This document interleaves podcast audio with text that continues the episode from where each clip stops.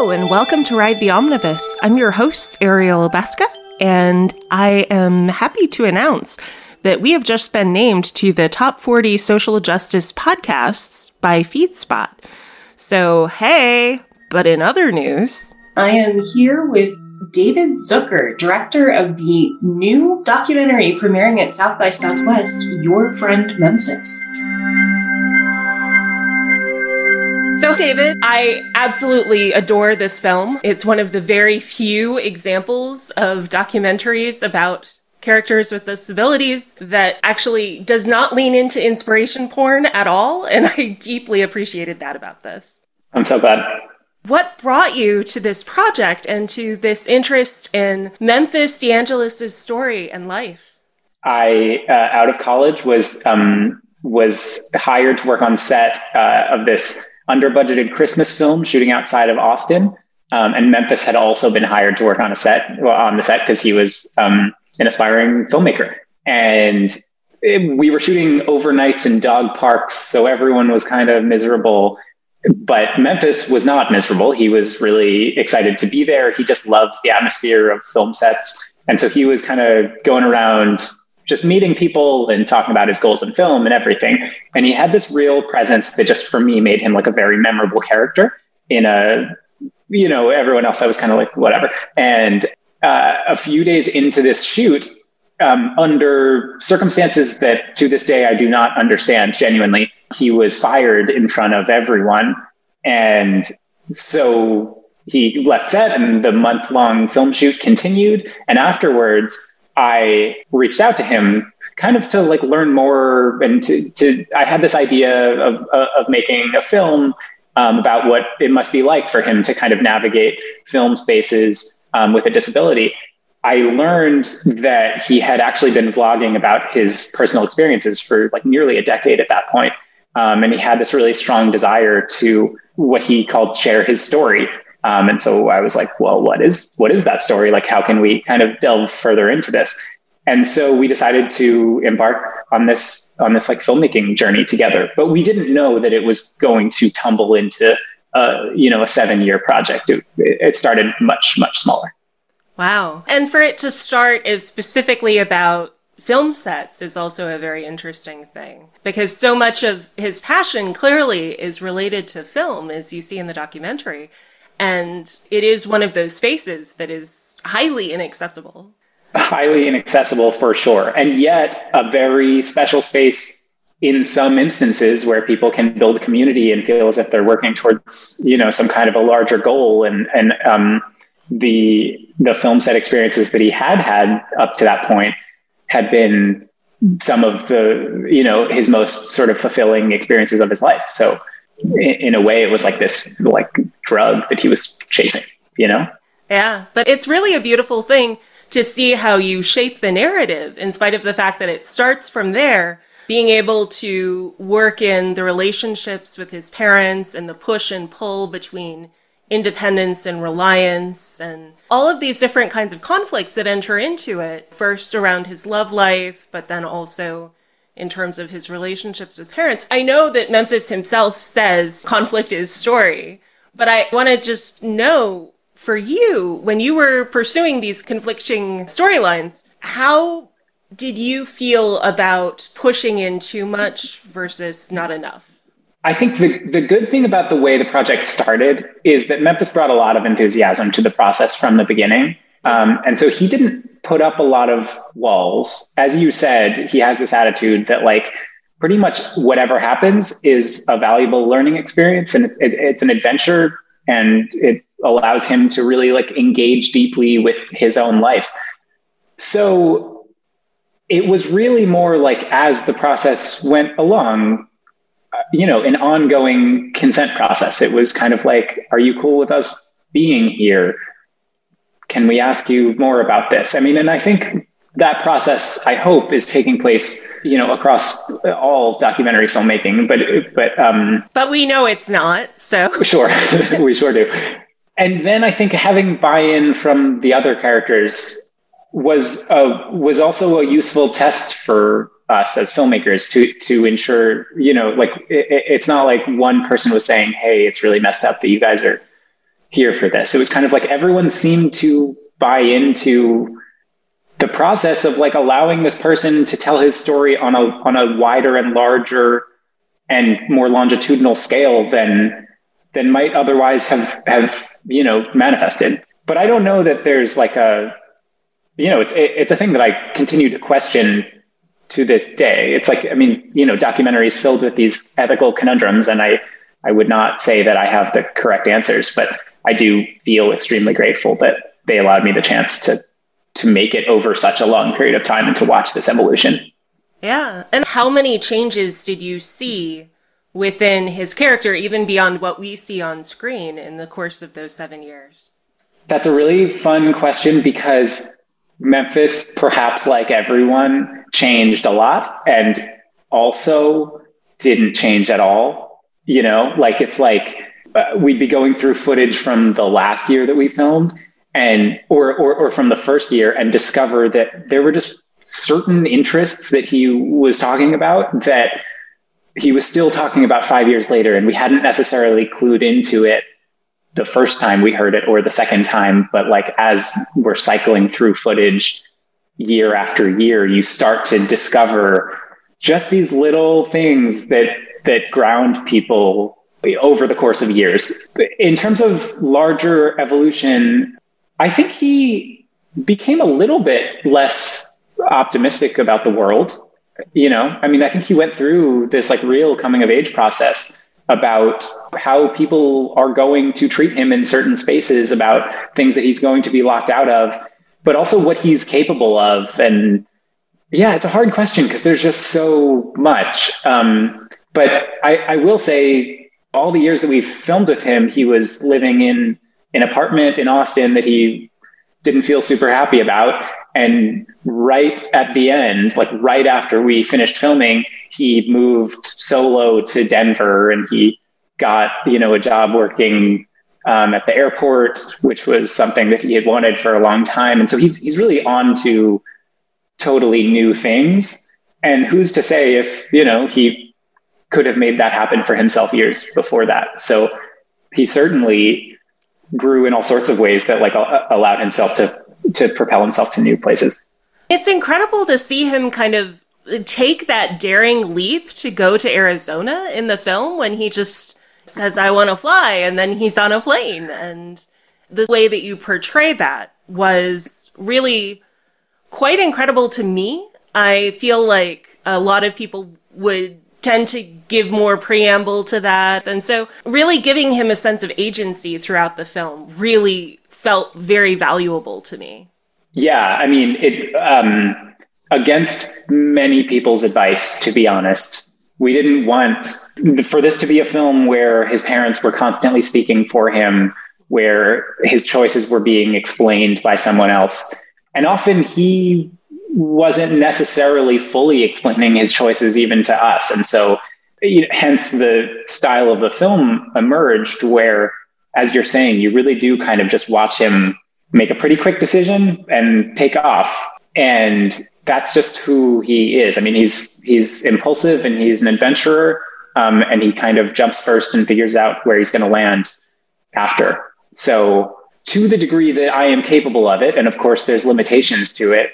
I wanted to make a film through his eyes. And I think a lot of films say that, but at, at least as I watched other films about people with disabilities, I didn't often feel that that was like truly, you know, coming to fruition. And so I hope that I was able to achieve that here. I don't want to put words in your mouth, but I saw that Reid Davenport is an associate producer on this who just won an award at Sundance for his personal yeah. narrative doc.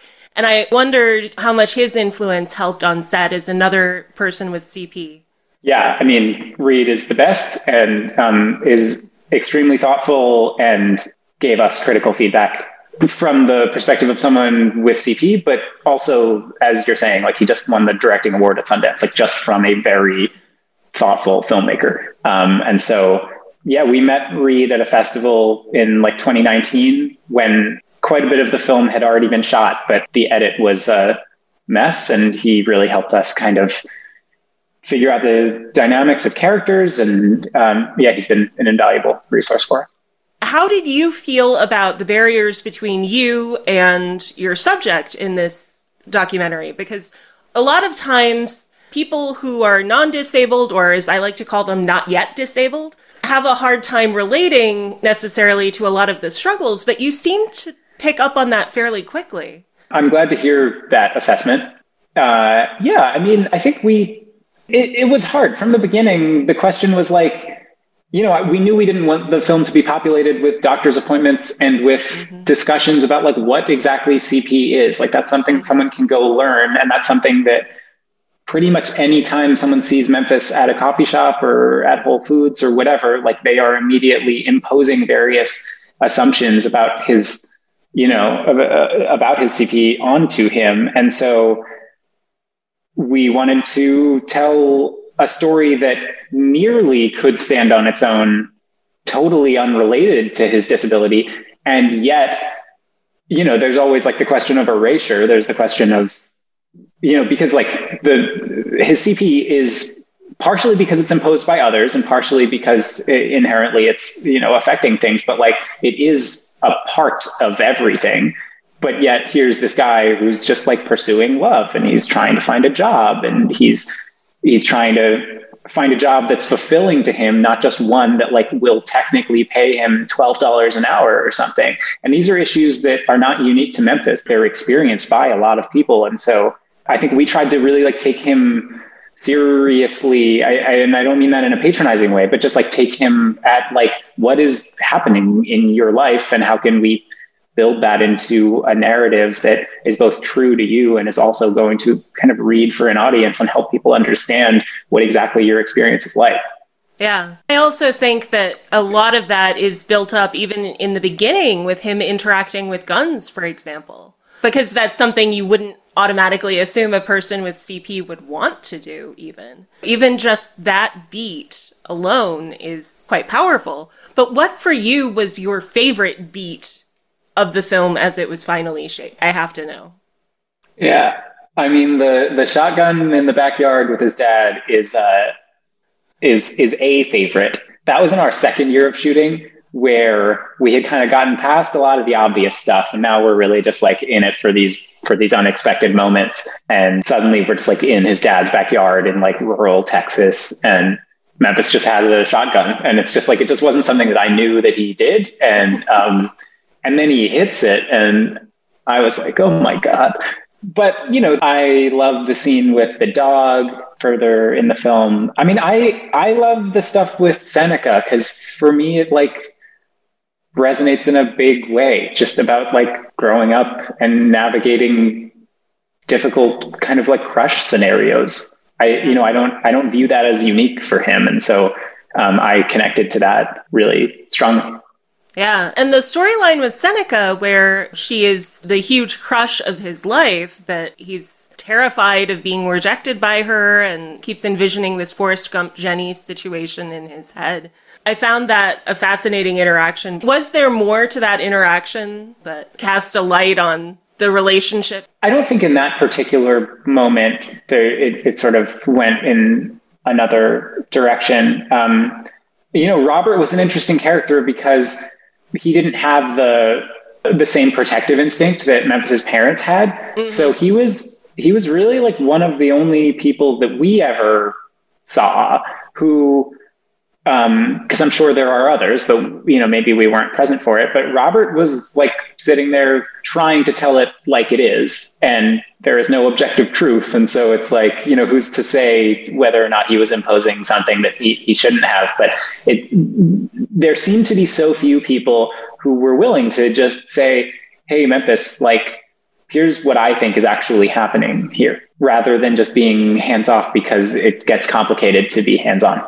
Well, and a lot of times that happens with people who are disabled, that you are constantly sugarcoating things or trying to make it seem like things are okay rather than talking about the truth and being confrontational when it's needed. I found that moment in the film really incredible for that reason. Yeah. And I also wondered, in terms of portraying Texas the way that you do, so particularly, and premiering at South by Southwest, I'm just curious what that feels like for you. Talking so frankly about SSI and Medicaid in Texas and Texas politics. Yeah, I mean, two part answer. On the South by end, I'm very, very excited to be premiering there. The first footage I ever shot, like the first frame of footage I ever shot for this film was filmed of Memphis volunteering at South by in 2015, which is something that he loved to do every year. And so there, you know, it feels like a homecoming. There's something very, very exciting about that for me. Um, and I hope it's going to be a great experience for Memphis as well. Politically, it's like everyone deserves to know what is taking place here. Memphis has been denied support on the basis that he, quote, can work, which is you know, opportunities are denied to him. But showing all of that information about SSI, that's unbelievable to me. Not that I haven't heard a million stories like that from my friends, but I'm one of the few people I know who got onto SSI and was approved in a span of a month. To hear these stories about people who encounter these struggles is heart wrenching. So I can't imagine what it was like for you as you're watching all of this. Absolutely. I mean, it's shocking and felt absurd. And, you know, and the other piece of it is that some people are living lives where they have like the money to pursue legal action when they're unfairly denied support or, you know, or they have they have parents who are together who can collaborate really effectively in supporting their child and so on. And, and both Eduardo and Christine, Memphis's mom and dad, in different ways you know, are, are extremely supportive of Memphis and, and want the best for him. But all of these pose unique challenges. So yeah, I mean, it's just, it's like a tricky situation and Memphis has not been dealt a fair hand. And, and I don't mean that in terms of disability. I mean that in terms of like, the, you know, the way Texas has not properly supported this person. Well, and additionally, it's really incredible because for how outrageous these things are, I love that the camera never imposes its own opinion on any of it either. Very glad to hear that. It really is one of those things where it's letting people decide for themselves how they're going to react to individual pieces of information. But then on top of that, I love the way that you have these sequences where people are outright saying fuck you to Memphis on camera, which is shocking but at the same time, to hear that from his father, to hear that from his friend, it's something that you don't get to see very often on film.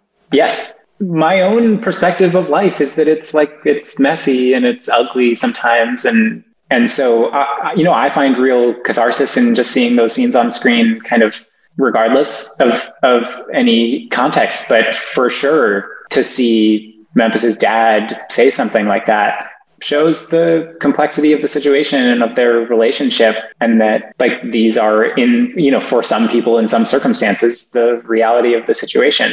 I suspect that it's quite a few people's realities and so i think to be able to see that on screen i, I hope will be valuable. That's certainly like the kind of moment that makes me nervous as a filmmaker. Um, mm-hmm as a as a filmmaker who doesn't identify as disabled to say you know i think this is a scene that should be in it and here's why. But yeah i mean we tried to just say like these are the scenes that were most striking that felt like critical moments in terms of the evolution that we captured and that and that really like dig deep and show something honest. And so yeah i mean the acceptance into south by makes me feel like there's like a real audience for this. And i just i hope i hope people get the chance to see it I really hope so too, because it's a wonderful film and it's such a passionately humanist documentary in a way that you rarely see actually on this subject. Not that any film has ever been made about Memphis DeAngelis before, and he is an extremely unique individual, but you very rarely see anything that does not focus on cerebral palsy if you happen to have cerebral palsy and be on a screen, period. Totally. I absolutely love that you didn't go there, and I absolutely love what you did with it. And I really wish you all the luck in the world at South by, and I wish you all the success with this film. Thank you so much. This has been a really fun conversation. It has. Thank you so much, and talk to you later. Talk to you. Thanks. Bye. Before you go, did you know that we're presenting at South by Southwest? Rabia and I will be talking about crafting a culture of accessibility in the film and TV industry. Please stay tuned and we will share more about what's going on in Austin. Thank you for listening. And thank you for taking a moment right now to reflect with me on the history of the land you are listening on now. Whether you are stuck in traffic or sitting in your office chair, take the time to look up whose traditional lands you are on now and what treaties govern those territories. I record this podcast on the site of land stolen from the Manahoac people. I am grateful to work on this land, and I acknowledge that we need to protect and honor the history of the indigenous people from other tribal nations that have made innumerable contributions around the world. I share this in the hope that my listeners may join me in honoring our past, present, and future. Without this land, this earth, and each other, we are nothing. Before I go, please take 30 seconds now to leave us a five star review by clicking on support the show in the show notes. We don't want your money. We want your words. A simple RTO rocks my socks expands our reach and helps us keep bringing you great content. And connect with us on Instagram and Twitter where we are at Omnibus Ride. You can also visit our website, omnibusride.com, where you can go to dive deeper into our content and learn more about the show. A special thank you to our amazing editor, William Dass. We truly couldn't do what we do without him or Danielle. Be well, be safe, and keep in touch.